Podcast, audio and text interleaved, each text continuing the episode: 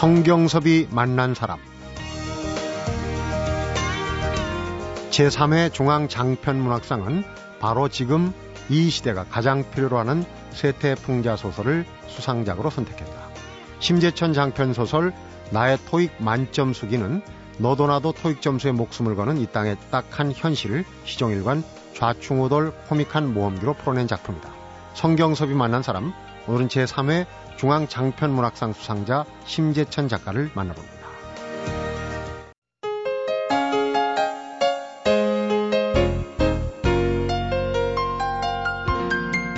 심재천 작가 어서 오십시오. 네, 안녕하세요. 새내기 작가인데 작가라는 네. 호칭이 어째 네. 귀에 익습니까? 아직은 좀 예, 아, 좋은데요. 작가라는 호칭이. 그런데 그 잘 나가던 신문 기자 생활을 접고 어, 소설가의 길. 물론 이제 시작부터 그 마음을 가진지 모르지만 3년간 그 문학 수업을 개인적으로 하셨다고 들었어요. 그런데 꿈꾸던 작가가 이제 등단하신 셈인데 네. 꿈을 이루셨는데 어떻습니까? 생각하던 작가 지금 작가가 된 이후. 어, 일단 기분 좋습니다. 아, 전 글쎄요. 아, 크게 뭐 작가가 돼서 하겠다는 마음은 없었고요. 일단 등단이 우선이었기 때문에 음. 좀 처절하게 썼습니다. 음. 그래서 뭐 합격, 당선이 아니라 당첨 뭐 이런 기분으로 지금 지내고 있습니다. 음. 그런데 방송 전에도 잠깐 그런 얘기를 하셨는데 상금이 좀 부담스러우실 거예요. 네. 1억이지 않습니까? 물론 이제 뭐 실액수는 안 밝히셔도 되고 그런데 네. 이제 기자 생활 했으니까 사실 기자 생활하면서 뭐 특종상 받고 하면 상금보다 밥값 술값이 더 나가요. 연말연시였는데 혹시 네. 좀그 상금 때문에 네. 아 저는 뭐 특종상 같은 걸 못 받아봐서 잘 모르겠고 음. 돈 요즘엔 돈 뿌리는 재미로 살고 있습니다. 돈 뿌리는 재미. 예. 얼마나 어디다 뿌리시길래 뿌린다는 예, 표현을 하시죠. 그러니까 제 마음 제 마음에 드는 사람한테 이렇게 수표 하나 끊어주면서 음. 예, 고맙습니다 그동안 그렇게 센 척하고 있습니다. 예. 그분 중에는 당연히 이제 부모님도 계시겠죠. 네, 음. 한 장씩 끊어드렸습니다. 아, 한 장씩. 네. 한 장이라고 그러니까 얼마인지 모르겠는데 어쨌든 네. 그 일단 신문사 생활을 접고 네. 뒤에 뭐 어떤 연유로 그러셨는지 얘기를 들어보겠지만 3년간 무직 상태 아니었습니까? 네. 지금 이제 수표 한 장씩 끊어드렸다고는 하지만은 집에서 눈총 받는 게 네. 눈칫밥 먹, 먹는 게 제일 어려웠을 것 같아요. 그렇죠. 가족이 사실 힘이 되기도 하는데요. 가장 급소를 신속하게 찌를 수 있는 그런 집단이기도 합니다. 네. 그래서 많이 상처를 받았는데요. 아, 그게 다 자극이 됐어요. 예, 안 그러면 쭉 퍼져 있을 거니까 음. 이런 악물고 한 계기가 됐습니다. 음. 사랑의 급소 찌르기 아니겠습니까? 지금은 네. 많이 달라지셨겠어요? 아, 지금 뭐 집에서 황태자가 됐습니다. 예. 뺨을 어루만져 주시고 그렇습니다. 음. 사실 우리 사회가 백수라고 표현하는 예. 딱히 예. 가진 일거리가 없는 사람들한테는 조금 어, 너그럽지 못한 그런 사회예요. 그래서 이제 주로 산으로 많이 가시고 그러는데 3년간 무직자로 생활하면서 네. 그것도 젊은 나이에 지금 뭐 아프니까 청춘이다 이런 표현으로 이제 젊은 세대들의 그 취업하지 못하는 실태 네. 어, 뒤늦게 이제 자발적인 실업을 하면서 겪으셨을 텐데 네. 어떤 게 가장 어렵던가요? 그 시절에. 아 저는 일단 길을 하나 정해놨기 때문에 작가라는 길 이외에는 생각을 안 했어요. 음. 근데 처음에 시작할 때는 잘하면 1년, 길어야 2년에 등단을 할 수 있겠다는 자신감이 있었는데, 아? 아, 그 2년 지나고 나니까 겁이 나더군요. 이게 이 2년이 20년이 될지 30년이 될지 감당이 안 되는 거예요. 음. 예측이 안 돼요. 이 등단이라는 게 딱히 기준이 있는 것도 아니고 해서 아 그렇게 칠레 광부처럼 아주 매몰 상태에서 있었는데 그게 가장 어려웠어요. 음. 끝이 안 보여요. 좋은 작품이 나올 때도 있고 안 나올 때도 있고 뭐 심사위원회 마음에 들 때도 있고 안 들 때도 있는데 그걸 가늠을 못 하겠어요. 음. 너무 깜깜해서 그게 가장 어려웠습니다. 음. 2년 정도가 한계점이었군요. 2년 지나서부터는 이게 혹시 내가 네. 길을 잘못 선택한 게 아닌가 이런 생각이 좀 들었다는 얘기죠. 그렇죠. 2년 되니까 그때 저축해둔 돈도 똑 떨어지고 음. 그래서 이게 정말 불안했어요. 작가의 말 중에 그 지인 중에서 나의 낙오를 은근히 즐거워하는 사람들이 나타났는데 좀스러워 보였다. 그리고 나의 낙오가 그들을 존팽이로 만든 것 같아서 늘 죄스러웠다. 이게 참 반어법인데 작가로 등단하고 나서 당선이 네. 되고 나서 어, 속된 말로 좀 떴다 봐라. 좀 네. 보복 심리 같은 게 좀 생기지 않았을까 그런 분들한테. 아 그런 게 사실 그냥 고생할 때 생기는 감정이고요. 네. 되면은 그냥 눈 녹듯이 사라집니다. 그냥 예 너그러워져요. 음. 그런 사실 그게 누굴 꼭 지목해서 그런 건 아니고 그냥 이 시대에 청년들이 좀 작아지잖아요. 네. 사회, 사회가 이렇게 눌러준 계속 누르니까 취직 안 하면 뭐 낙오된다 이런 식으로 주입하고 있으니까 사람, 그 젊은이들이 길을 못 펴는 것 같아요. 그래서 겨우 취직 하나에 인생을 거는 듯한 그런 모습들 그게 좀 안타까워서 예 그런 걸 담아서 썼어요 작가의 네. 말도. 저희 뭐 저 같은 세대도 보면은 저는 이제 뭐 계속 한 직장에 생활합니다만 지금 젊은 세대들은 자꾸 직장도 옮기고 자기 네. 뜻을 펴기 위해서 정말 남들이 보기엔 어 저렇게 훌륭한 직장을 왜 그만둘까? 음. 어른들 기성세대가 보면 그런 게 좀 있거든요. 네. 일단 취직하고 보자고 해서 그냥 처음에는 자기가 뭘 좋아하는지 모르고 취직한 다음에 이제 후회하는 사람들이 중도에 그만두게 되는 것 같아요. 음. 뚜렷하다면 그만둘 리가 없죠. 그리고 또 자기가 진짜 하고 싶은 게 있는데 계속 위에서 이런저런 지시를 받아야 되는 입장이 또 못마땅할 수도 있어요. 음. 자기 스스로 보스가 되고 싶은 저도 그랬고요. 음. 그런 게 있으면 좀 모험을 걸어볼 필요가 있죠. 계속 이렇게 직장에 다니는 게 아니라 좀 웅크르고 있다가 음. 크게 한번 뻗어나가는 그런 기회를 잡는 게 좋죠. 오히려 용의 꼬리가 되기보다는 닭의 머리가 되겠다. 예. 이렇게 이해를 할 수 있을 것 같은데 그런데 다니시던 신문사가 나름 그 유세 신문사요. 그런데 그만두게 된 계기가 기자 생활을 어느 정도 하신 겁니까? 아, 한 4년 했습니다. 음. 기자직 이전에도 좀 몇 번 일을 했고요. 다른 일을 자동차 회사나 무역 회사에 좀 다녔습니다. 음. 아, 근데 일하기가 싫었어요. 이런저런 지시 받기도 싫었고요. 음. 제가 스스로 결정하고 판단하고 내가 망할 때 망하더라도 제가 스스로 할 수 있는 제가 보스인 그런 걸 하고 싶었어요. 음. 제가 혼자 할 수 있는 일.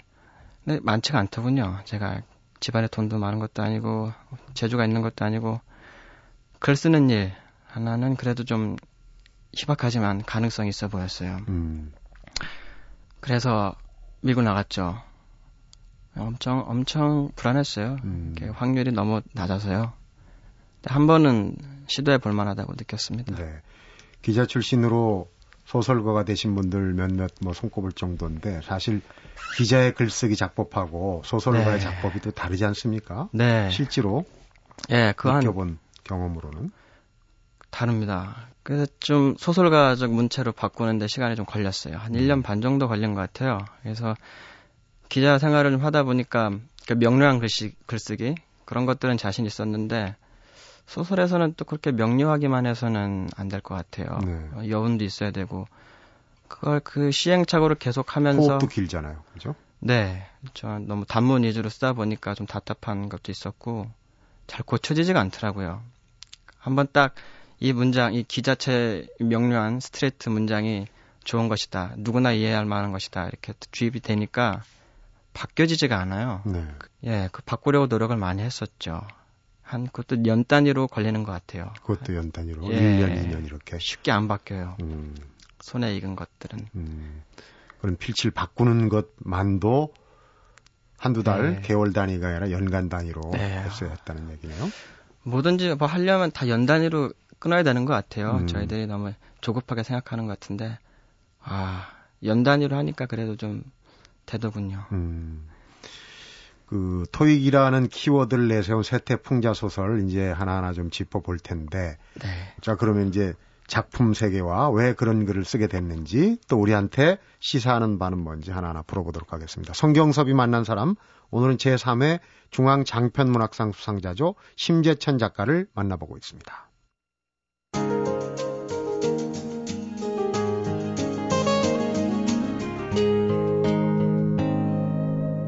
성경섭이 만난 사람. 기자의 글쓰기에서 소설가 글쓰기로 바꾸는데도 상당 시간이 걸렸다고 그러셨어요. 그런데 네. 정식으로 이제 문학 수업을 받은 적은 없는 신인 아닙니까? 그래서 네.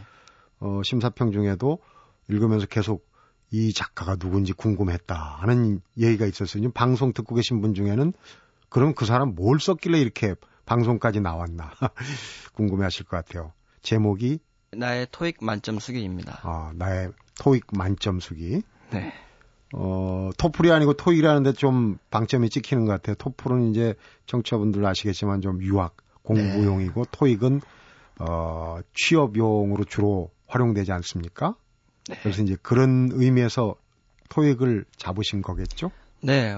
토익이 워낙 대중적이니까요. 음. 그 취업하는데도 그렇고 영어를 평가하는 잣대로 사회, 이 사회에서 작용되고 있는 가장 대표적인 그런 시험이니까요. 네.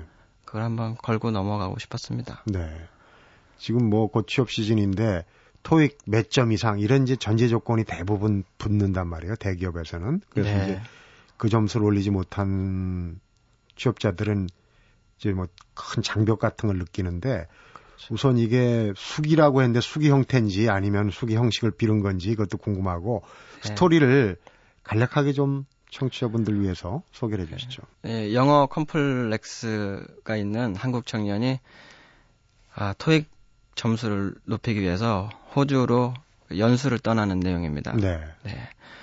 근데 이 청년이 토익 점수가 워낙 낮은데요. 그 토익 점수를 높이기 위해서 온갖 비정상적인 노력을 많이 해요. 음.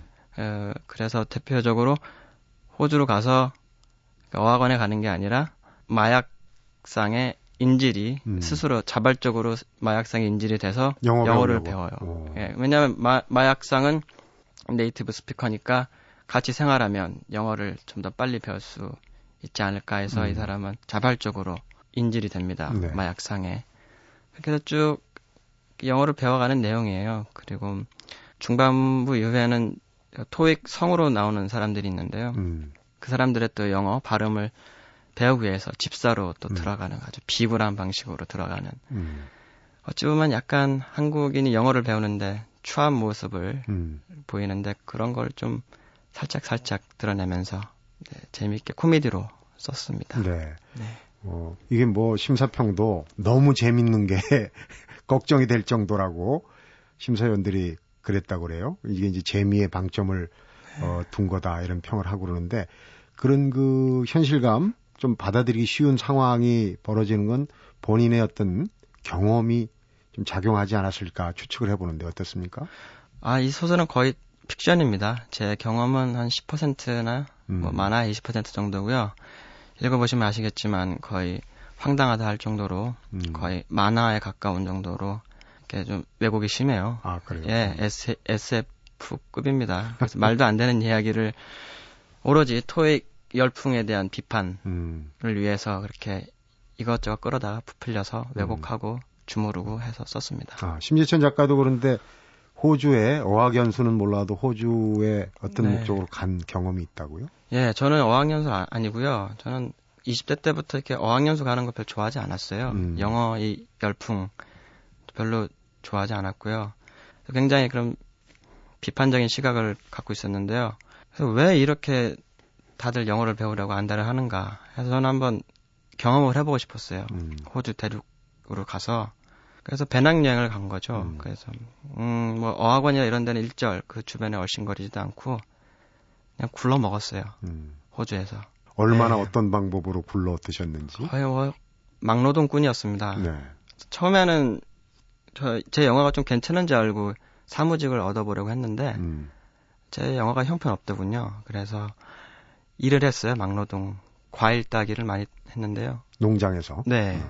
어. 몸으로 떼었습니다. 그래서 음, 여러 가지 과일을 땄어요. 망고, 수박, 호박, 바나나, 책에 나온 것처럼 바나나, 그다음에 뭐 스쿼시라는 작물 그런 것들 따면서 지내다가 너무 지겨워서 그것도 지겨워서. 예. 그 과일 따러 제가 호주를 호주 온 건 아닌데 해서 거리 연주를 했어요. 음.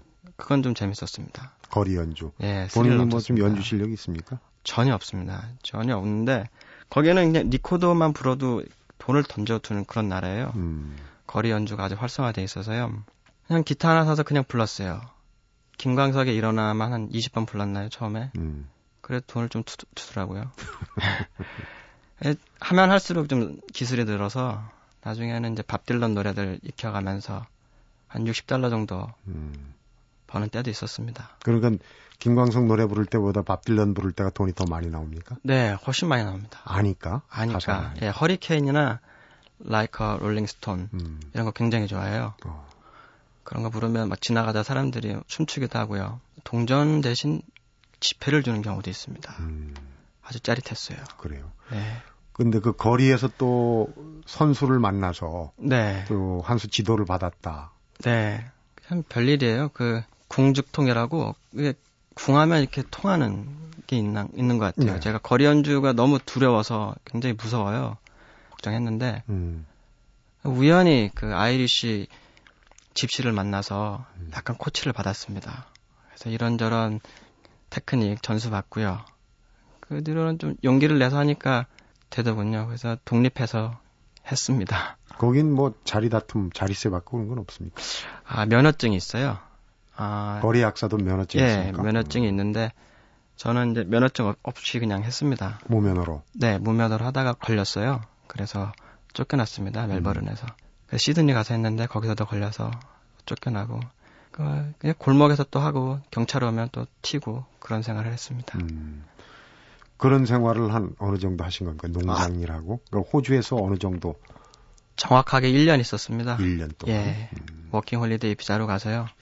일도 하면서 거리 연주도 하고. 그러니까 지금 나의 토익 만점 수기가 픽션이라고는 해도 네. 그 소설의 무대는 우리 심 작가가 머물렀던 그 지역에 토대를 하고 있는 거죠. 그러니까. 네, 네 바나나 딴 경험도 많이 음. 들어가 있고요.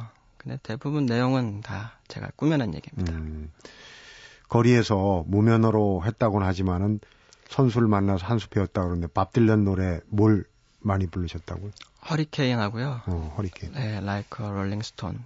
Like a Rolling Stone. 네. 두 개 중에 어느 게 더 자신 있습니까? 자신이요? 음. 둘다 자신 없는데요. 네. 지금 벌써 10년이 됐어요. 거기 갔다 온 지. 음.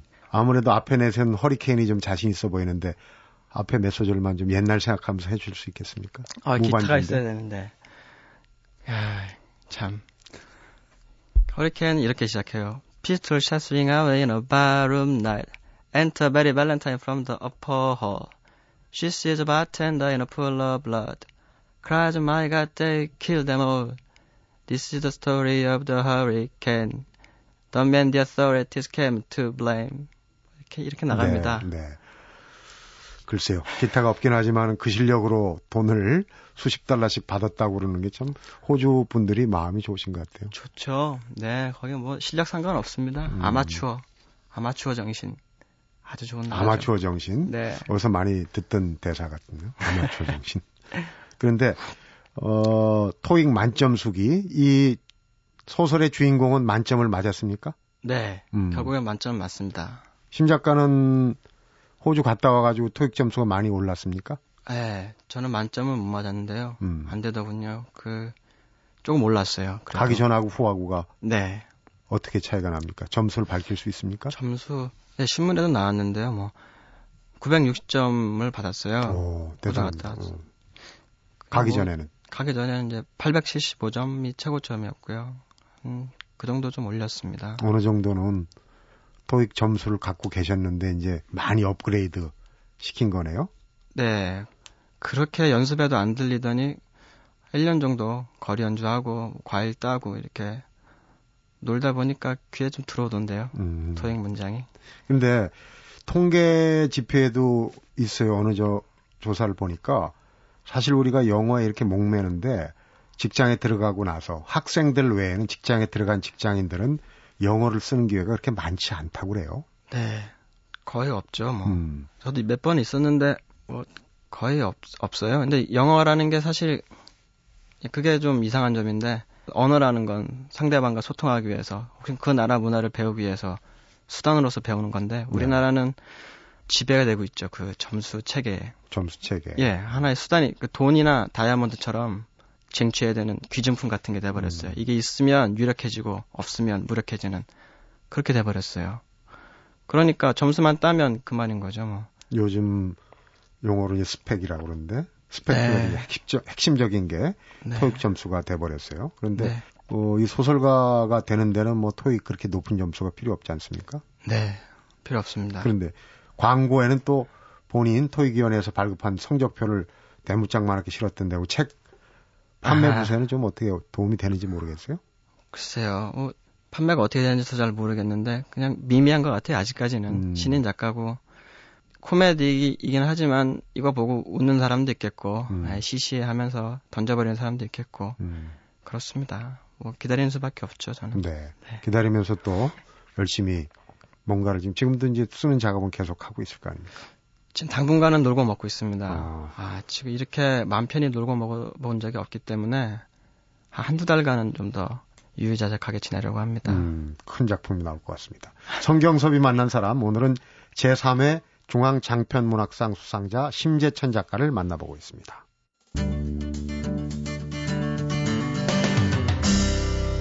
성경섭이 만난 사람. 심 작가 본인이 좋아하는 작가는 네. 어떤 작가입니까? 뭐 국내외에서. 아 폴란드 작가 중에 아 비톨트 곰브로비치를 좋아하고요. 음. 한국 작가 중에는 김영승 시인 좋아합니다. 음. 그리고 시마다 마사이코나 다카시 게니치로 이런 사람들 좋아합니다. 음.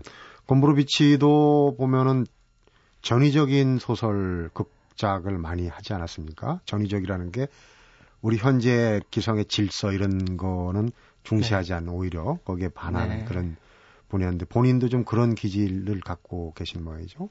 아, 저 그런 생각을 갖고 있지만 막상 실천은 못해요. 음. 소심해서.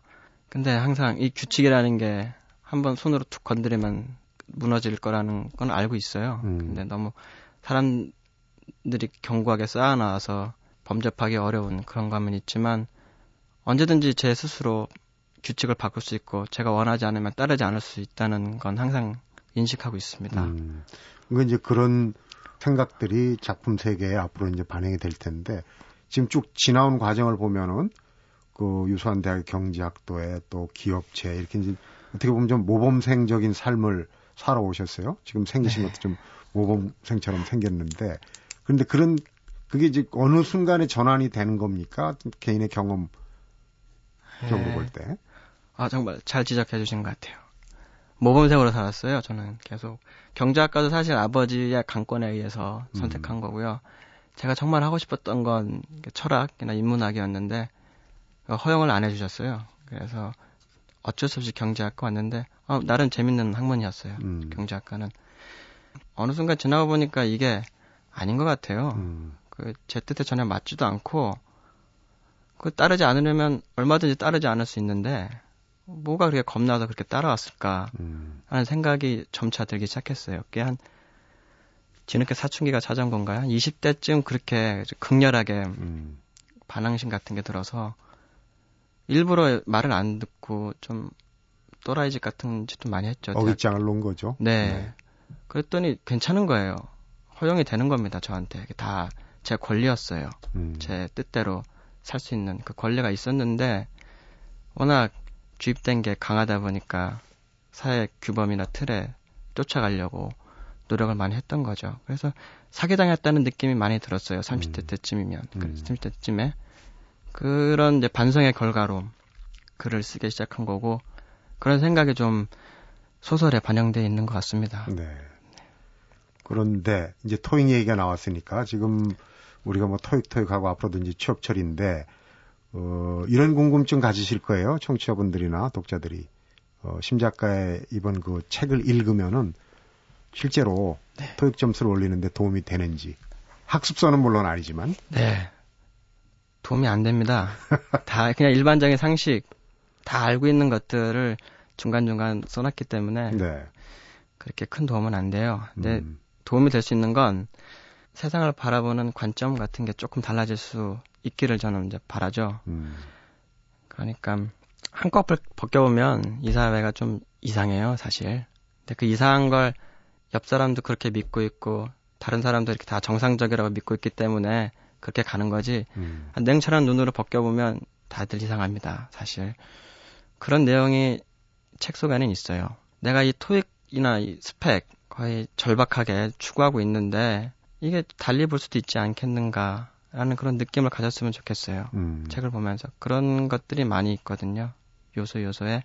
그러니까 이제 생존을 위해서 토익 점수는 따겠지만 결코 토익스러운 삶에는 길들여지지 않겠다 이런 얘기를 하셨는데 그러니까 뭐 네. 뭐 토익까지 거 내가 점수는 올려놓겠지만 그게 뭐 대단한 거냐 이런 어떻게 좀 보면은 오기 같은 게 네. 있을 수도 생겨날 수도 있겠네요. 그 행간을 읽어보면. 네, 근데 그런 인식 굉장히 중요해요. 음. 그 왜냐 그런 인식을 갖고 사는 것하고 안 갖고 사는 것하고는 이제 30대 이후의 삶이 달라져요. 네. 그런 인식을 갖고 살면 이게 이상하지만 어쩔 수 없이 내가 쫓아간다. 하지만 이상하다라는 인식을 갖고 있으면 30대 넘어서 어, 한번 그게 방향을 틀 기회가 옵니다. 음. 저처럼 이렇게 소설가로 방향을 틀 기회 같은 것들. 그때 그 기회를 잡을 수가 있어요. 근데 이상하다는 생각을 못하면 쭉 그 길로 가게 돼요. 그러다가 정년 퇴직하는 거죠, 뭐. 어, 이번 작품 아무래도 첫 이제 등단 작품이고 다른 작품도 많이 습작은 거치셨겠지만 네. 이게 아이디어가 좋지 않습니까? 반짝이는 네. 아이디어로 이제 심사위원들도 확 사로잡았는데 어, 이런 아이디어만으로는 오래 갈 수 없지 않겠습니까? 소설 쓰기가 네. 마라톤에도 비유되는 긴 여정인데 아무래도 네. 좀 부담스러울 것 같아요. 일단은 지금 아무 생각 없이 놀고 있다고 표현을 했지만은 네. 벌써 번민이 시작이 된 지 오래일 것 같은데. 아, 예. 맞습니다. 사실 이 책은 아이디어 혹은 제기 이것들로 좀 승부한 작품이에요. 깊이가 그렇게 있지는 않습니다. 음. 어쩔 수 없이 좀 타협의 산물이 들어가 있습니다. 음. 정확한 지적이신데요. 그렇습니다. 아이디어만 갖고는 안 되죠. 앞으로는 좀 더 깊이 있는 소설을 쓰고 싶은데요.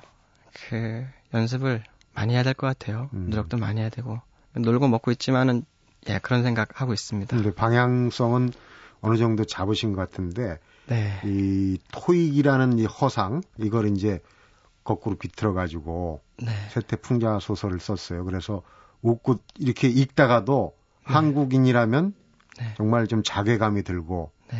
표현하시지만 웃다가 딱이 한대 맞은 그런 느낌이 드는 네. 어, 그런 소설인데 그런 네. 쪽의 어떤 방향이 마음에 드시고 그쪽으로 좀 가실 생각은 아. 있으신 거죠.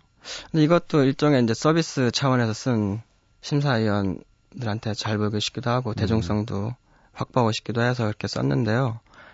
근데 곰브로비치는 그런 타협을 안 하죠, 사실. 그래서 더 위대한 건데 음. 제가 말씀 언급한 그 작가들은 그런 타협을 안 합니다. 음. 그래서 저도 자괴감이 좀 있고요. 언젠가는 독자 눈치 안 보고 아무 눈치 안 보고 망할 때 망하더라도 제가 쓰고 싶은 거 써서 망하는 음. 그런 경지에 올랐으면 좋겠어요. 네. 영화 쪽에서도 보면 자기만의 세계를 구축하는데 관객은 안 드는 감독이 있는가 하면은 네. 또잘또 또 네. 균형을 맞춰서 상업적인 성공도 하는 감독도 있고 일테면 그렇습니다. 그런데 네. 일단 타협을 안 하겠다고 초심의 어떤 의지는 좋은데 이런 쪽으로 한번 지금 구상을 하고 계신지 어쩐지 모르겠지만 어 좀 쓰고 싶은 그 어떤 소설이랄지 생각하고 계신 게 있으면은 저는 이제 계속 계획 위주로 삶을 살았기 때문에 음. 어떤 즉흥적인 거 이런 게 좋아요. 그런 거 하려고 하는데 말씀드렸다시피 좀 모범생 기질 때문에 잘 안 돼요. 음. 그러니까 계속 계획을 세우고 막 이렇게 치밀하게 준비하는 그런 기질이 아직 남아 있는 것 같아요. 음. 제가 쓰고 싶은 거는 가지고 논다는 그런 느낌으로 즉흥적으로 술술 써보고 싶어요. 음. 뭐가 나올지 저도 모르는 그런 작품을 궁극적으로는 그런 걸 쓰고 싶습니다. 음. 근데 아직 그런 역량이 안 되니까요. 재미도 있고 그런 걸 써야겠죠. 제 관습에 아주 좀 힘을 빌려서 언젠가는 한 10년 뒤에, 20년 뒤에는 될 거라고 믿고 있습니다. 네. 제 프로에서도 이 내로라 하는 이제 작가들 모셔서 얘기를 들어보면 한결같이 젊은 시절에는 뭘 쓸까 고민했는데 지금은 쓰고 싶은 게 너무 많은데 시간이 얼마나 남았을까봐 걱정이다 그런 음. 얘기를 하더라고요. 근데 지금 이제 입문 단계 들으셨으니까 네. 뭘 써야 될지 고민이 많으시겠죠. 네, 맞습니다. 음. 그렇죠. 어, 나오신 김에 이제 자발적으로 뭐 다니던 직장을 그만두고 어, 우리 얘기하는 백수 생활도 거치시고 음. 또 소설가라는 이제 자리를 또 잡으시고 했는데 지금 그 내가 가야 할 길, 진로를 잡지 네. 못해서 고민하고 또 취업 못해서 고민하는 후학들, 후배들한테 어, 꼭 하고 싶은 얘기 있으면 좀 들려주시죠. 아, 제가 누굴 충고할, 뭐 조언할 그럴 입장이 한데요. 음. 저도 사실 헤매고 있고요. 앞으로도 쭉 헤매고 살 것 같아서 뭐 누구한테 얘기를 못 합니다. 음. 그 그냥 마음대로 하는 수밖에 없죠. 어차피 20대는 시행착오를 겪게 마련이니까 너무 움츠러들지 말고 좀 개망신도 당해보면서 쭉쭉 나가는 게 좋죠. 20대 때는 또 얼굴이 이쁘잖아요. 음. 그땐 실수를 해도 사람들이 많이 봐줘요. 같은 실수를 해도 40대 넘어가서 하는 실수는 좀 주접이라고 하는데 20대가 하는 실수는 잘 봐줍니다. 그런 거 믿고 얼굴 믿고 그냥 실수하는 게 음. 좋죠. 시, 시행착오 하는 게 좋습니다. 그것만큼은 제가 말할 수 있어요. 그건 제가 했기 때문에 얼굴 믿고 밀고 네, 나가라. 얼굴 믿고. 저는 실수하면 안 되겠네요. 아, 이제 실수 안 하시 안 하시죠, 뭐. 일단 이제 큰 문학상을 타셨기 때문에 네. 뭐 그냥 놀고 먹는다고 하지만은 계획을 미상볼 세우지 네. 안 세울 수가 없는 그런 입장일 거예요. 올해 네. 계획은 어떻습니까? 아, 그렇죠. 놀고 먹는 것도 이제 길어야 한 달입니다. 한두 달입니다. 제가 아, 5월부터는 하나 써보려고 해요. 그 토지문화관 창작실 신청을 해놨는데요. 네. 될수 있을지 모르겠습니다. 그것도 심사해서 뽑는 거더라고요. 장편 하나 써보려고요. 네. 근데 어떻게 될지 모르겠어요. 그게 또 토익 만점 수기랑 비슷한 방향으로 가게 될지 그렇게 되면 좀 실망스러울 텐데 그게 제 한계라면 또 인정해야겠고요. 아니면 또 껍질을 깨고 팍 튀어나가는 소설을 쓰게 될지 음. 지켜봐야죠. 일단은 5월 스타트할 생각입니다. 네. 네. 우리 심 작가를 보니까 뭐 달변은 아니고 하지만은 네. 제가 뵙기로는 이 눈빛을 보니까 앞으로 정말 간단치 않은 신의 네. 작가가 아, 나올 것 같다는 예감이 듭니다. 오늘 말씀 잘 들었고요. 나와주셔서 고맙습니다. 감사합니다. 성경섭이 만난 사람, 오늘은 제3회 중앙장편문학상 수상자 심재천 작가를 만나봤습니다. 서류 전형 한 번 통과해보지 못하고 취업 시즌을 끝낸 경험이 있는 사람들, 이들에게도 남다른 이력과 경험이 있지 않을까 오늘 심재천 작가를 만나서 새삼스럽게 갖게 된 생각입니다. 비록 서류 전형 한 번 통과해보지 못한 경험일지라도 어딘가에 써먹을 구석이 있을 거고 그걸 찾아내는 게 바로 경쟁력이 아닐까도 생각해 봅니다. 성경섭이 만난 사람 오늘은 여기서 인사드립니다.